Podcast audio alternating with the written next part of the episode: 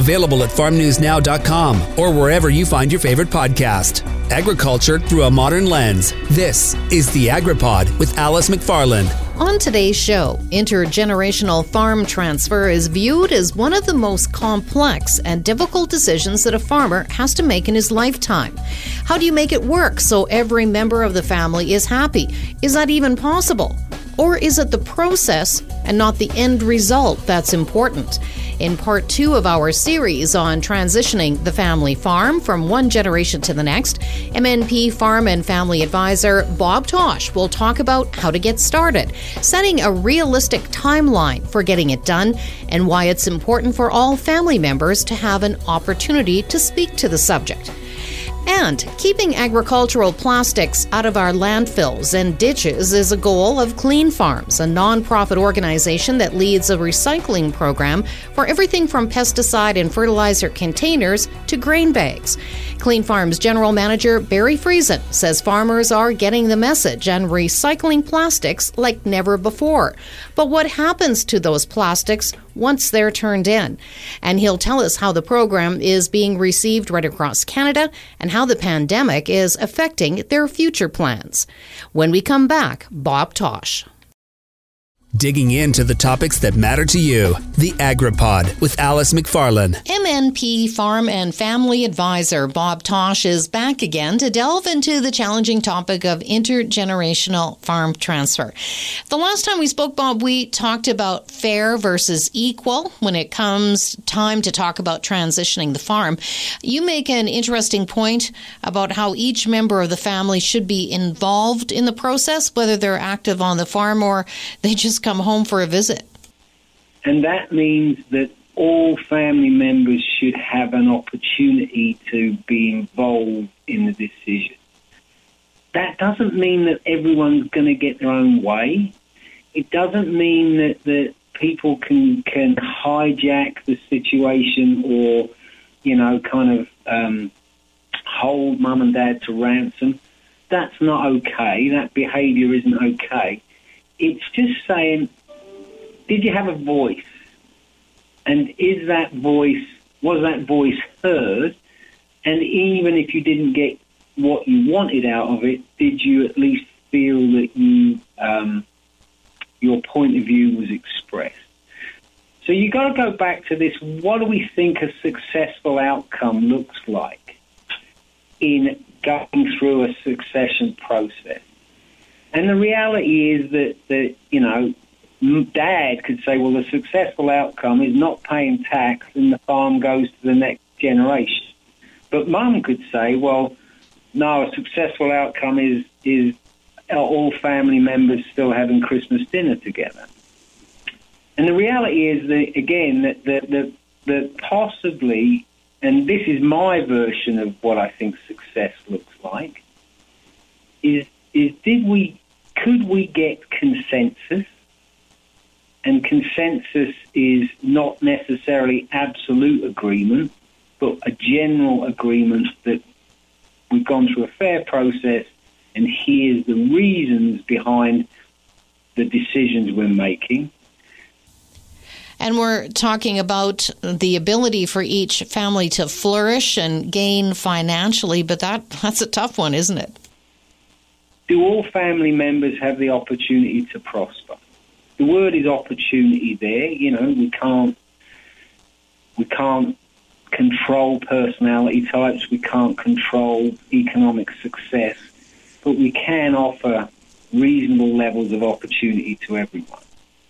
So I fight quite a lot with other professionals who use the term fair and equal aren't the same thing as an excuse to say, well, you can do what you want now, because that's probably not okay. Especially now that we're dealing with asset values in the millions of dollars.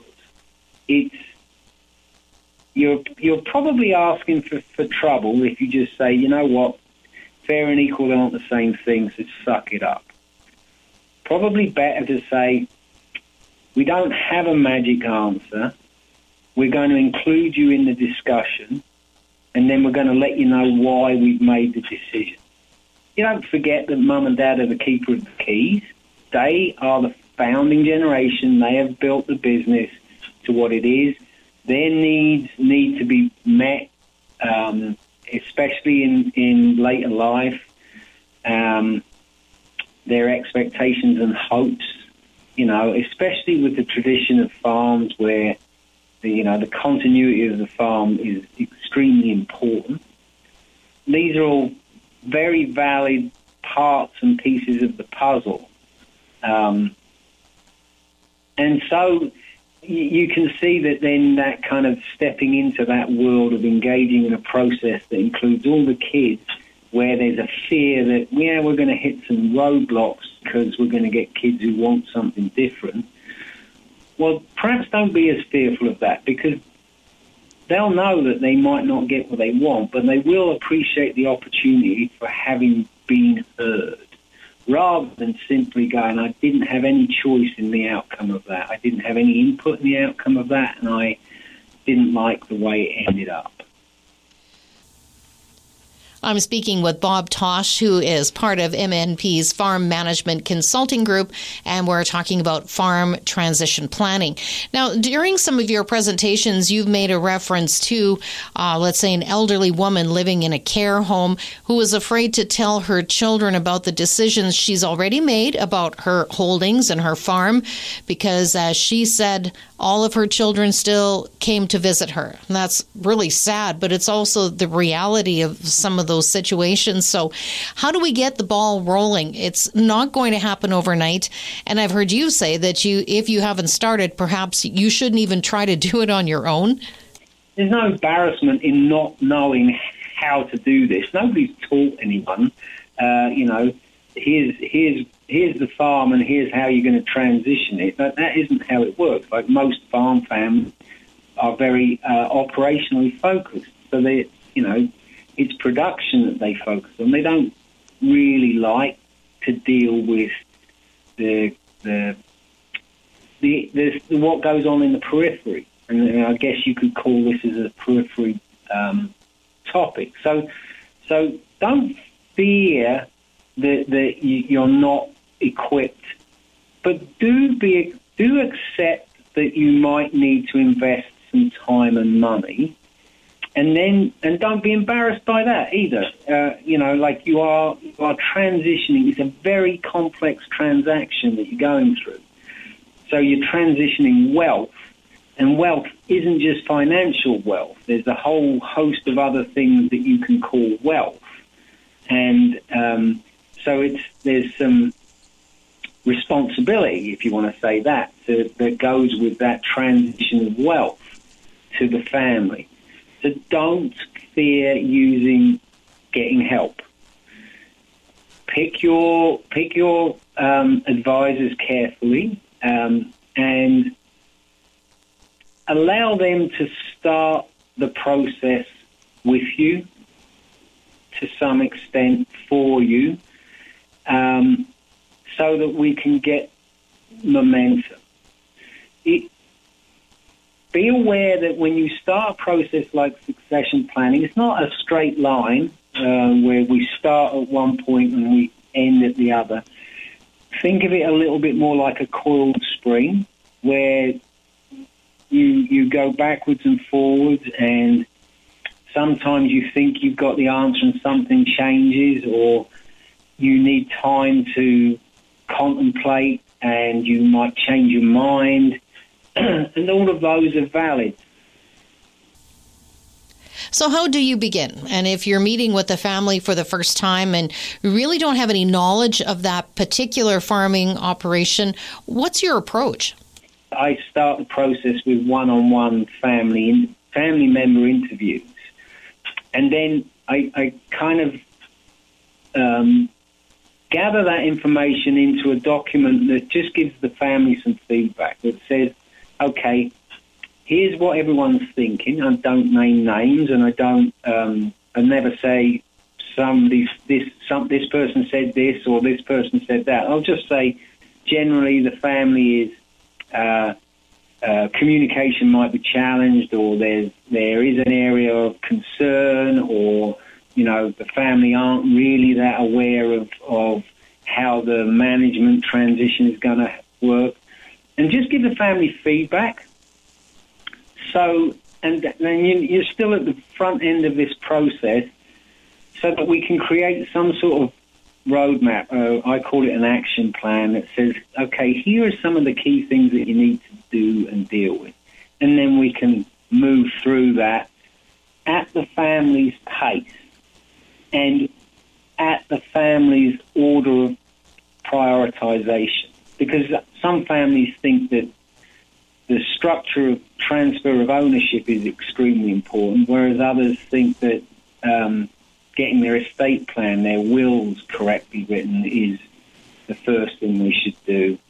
Um, most, if we're fair, are at least driven by tax and want to make sure that they utilize the rules that farms enjoy in their ability to transfer on a tax deferred basis. So often, you know, that becomes part of the, the planning process. But yeah, how do we start this? Uh, by coming in and having a conversation that, that educates people and says, okay, do you want to engage in this process? Do you want a facilitator to help you start this process? And, um, you know, take it from there. But, but kind of don't sit there thinking that you need to do it on your own. So it might be a little painful, but get started and, and get started now. It doesn't hurt usually the first step doesn't really cost you anything, and a little bit of time. And, you know, I, oftentimes I'll meet with families for, for the first hour or two and have a conversation and they'll go away and they'll, they'll think about it and they might go and talk to other people. They might um, get busy. But it's not unusual for me to see them again in sort of 12 months, even two years later when they've absorbed and um, reflected, and then perhaps something like a trigger has happened where they go, no, now we've really got to get something done. I kind of prefer if, if people do are proactive rather than reactive, but we don't always have that choice. But yeah, like, what did it cost to make an appointment to come and chat with me? Nothing. And so, you know, take the step uh, or me or whoever you feel comfortable starting that conversation with. You know, um, accountants are probably uh, a good place to start. Um, bankers, maybe, because um, everyone everyone knows that, this is an important part of the process. The continuity of the business is an important part of the process, and so everyone's got some vested interest in, in making sure it, it, it goes as, as well as possible. MNP Farm and Family Advisor Bob Tosh. After the break, Barry Friesen with Clean Farms shares some information on the agriculture plastic recycling program, and he has some high praise for farmers who are doing their part to protect the environment digging into the topics that matter to you. The AgriPod with Alice McFarlane. Barry Friesen is the general manager of Clean Farms, a nonprofit stewardship organization funded by various companies in the crop protection business. Their task is to recycle empty pesticide and fertilizer containers as well as grain bags. Barry, first of all, let's start off by talking about uh, your report that has been compiled for 2019. So, did farmers continue to return? Uh, um, a lot of their containers and grain bags and such?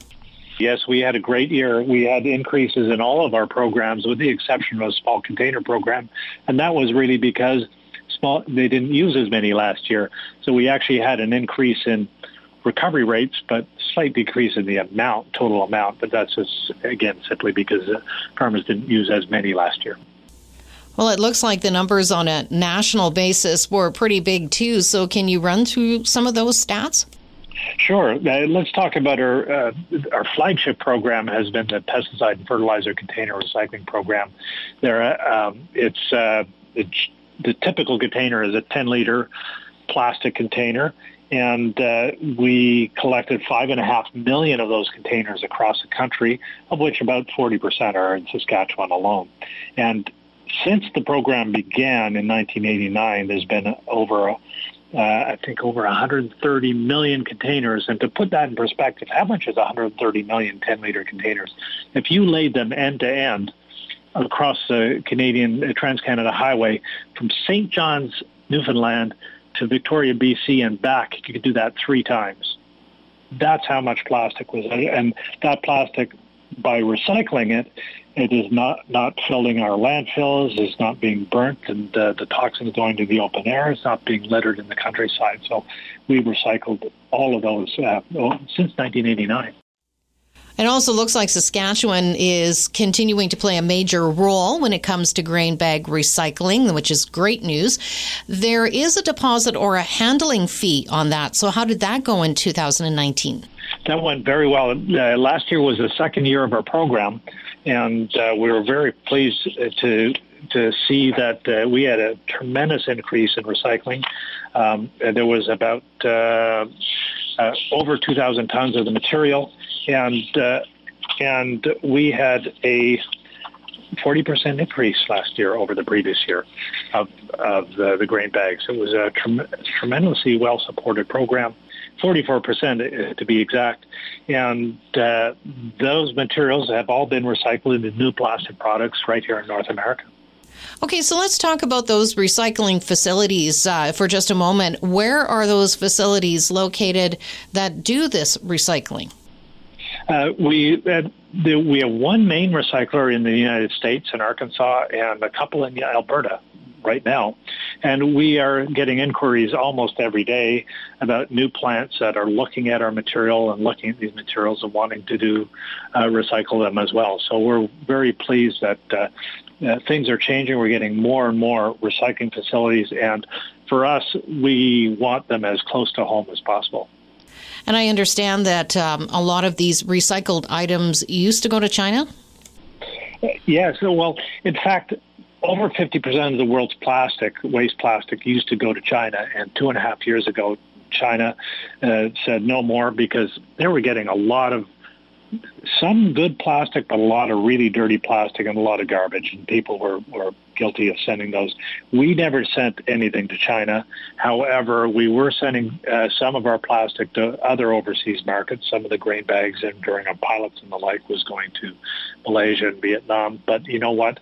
Really, China stopping this has been a, been a, in my view, a gift to North America, in that we're now, rather than exporting these things to other countries, we're able to develop the infrastructure and keep the jobs here at home and make new plastic products out of it. And the ultimate, ultimate goal is to make a new product out of the old product as well. And so we're getting closer and closer to those ends. We're hearing a lot more about the circular economy uh, as a new way of doing business.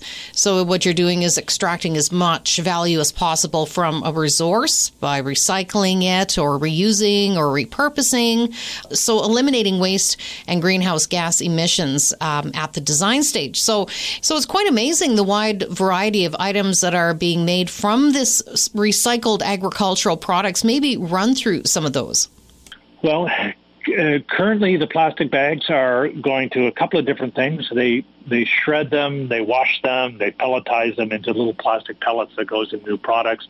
Our uh, U.S. based uh, recycler they make new plastic bags out of it, not a grain bag, but another type of bag, you know, a garbage bag or a re- recycling bag that people would use uh, in our two plants in Alberta are going to a number of uh, different locations. One is actually working with one of the grain bag manufacturers to see if they can go right back into new agricultural film products. So that whole circular uh, look, the circular economy is really what where where we're going for. So it's certainly something that we can be watching for when we're out and about. I'm speaking with Barry Friesen with Clean Farms. He's our guest today, talking about the group's work recycling agricultural plastics. So, Barry, what's ahead for Clean Farms? The pandemic means adjustments will have to be made. So, have your plans changed, or are you still proceeding uh, as you had planned last year? Almost everything is going full scale ahead as planned, with the exception of one thing. We do have one program. We collect seed and pesticide bags uh, in Ontario, Quebec, and the Maritimes, and we were to do a big scale. There was over 200 locations in the prairies where we were going to collect them. We were asked to put that on postponement for one year, so we're going to start up again next year. But that's the only hiccup that we've had, and it was going to be a pilot program, but almost a full-scale pilot this this year, and that was just a one-year delay. So watch for that, and next year we'll be collecting. Uh, seed and pesticide bags at almost all ag retailers across the prairies. So, truly, the success of the program really just goes back to the farmer. Well, I think the only other thing to, to really note is the fact that we couldn't do this without the help of uh, the end user, and that is the farmer. And uh, I think the reason that we're getting such tremendous uh, good news about uh, and, and, participation in the program is that farmers recognize this is the right thing to do. Recycling and safe disposal is the right thing to do with these materials, and they're doing it because they realize a, it's part of their our own economy by creating the local jobs through recycling.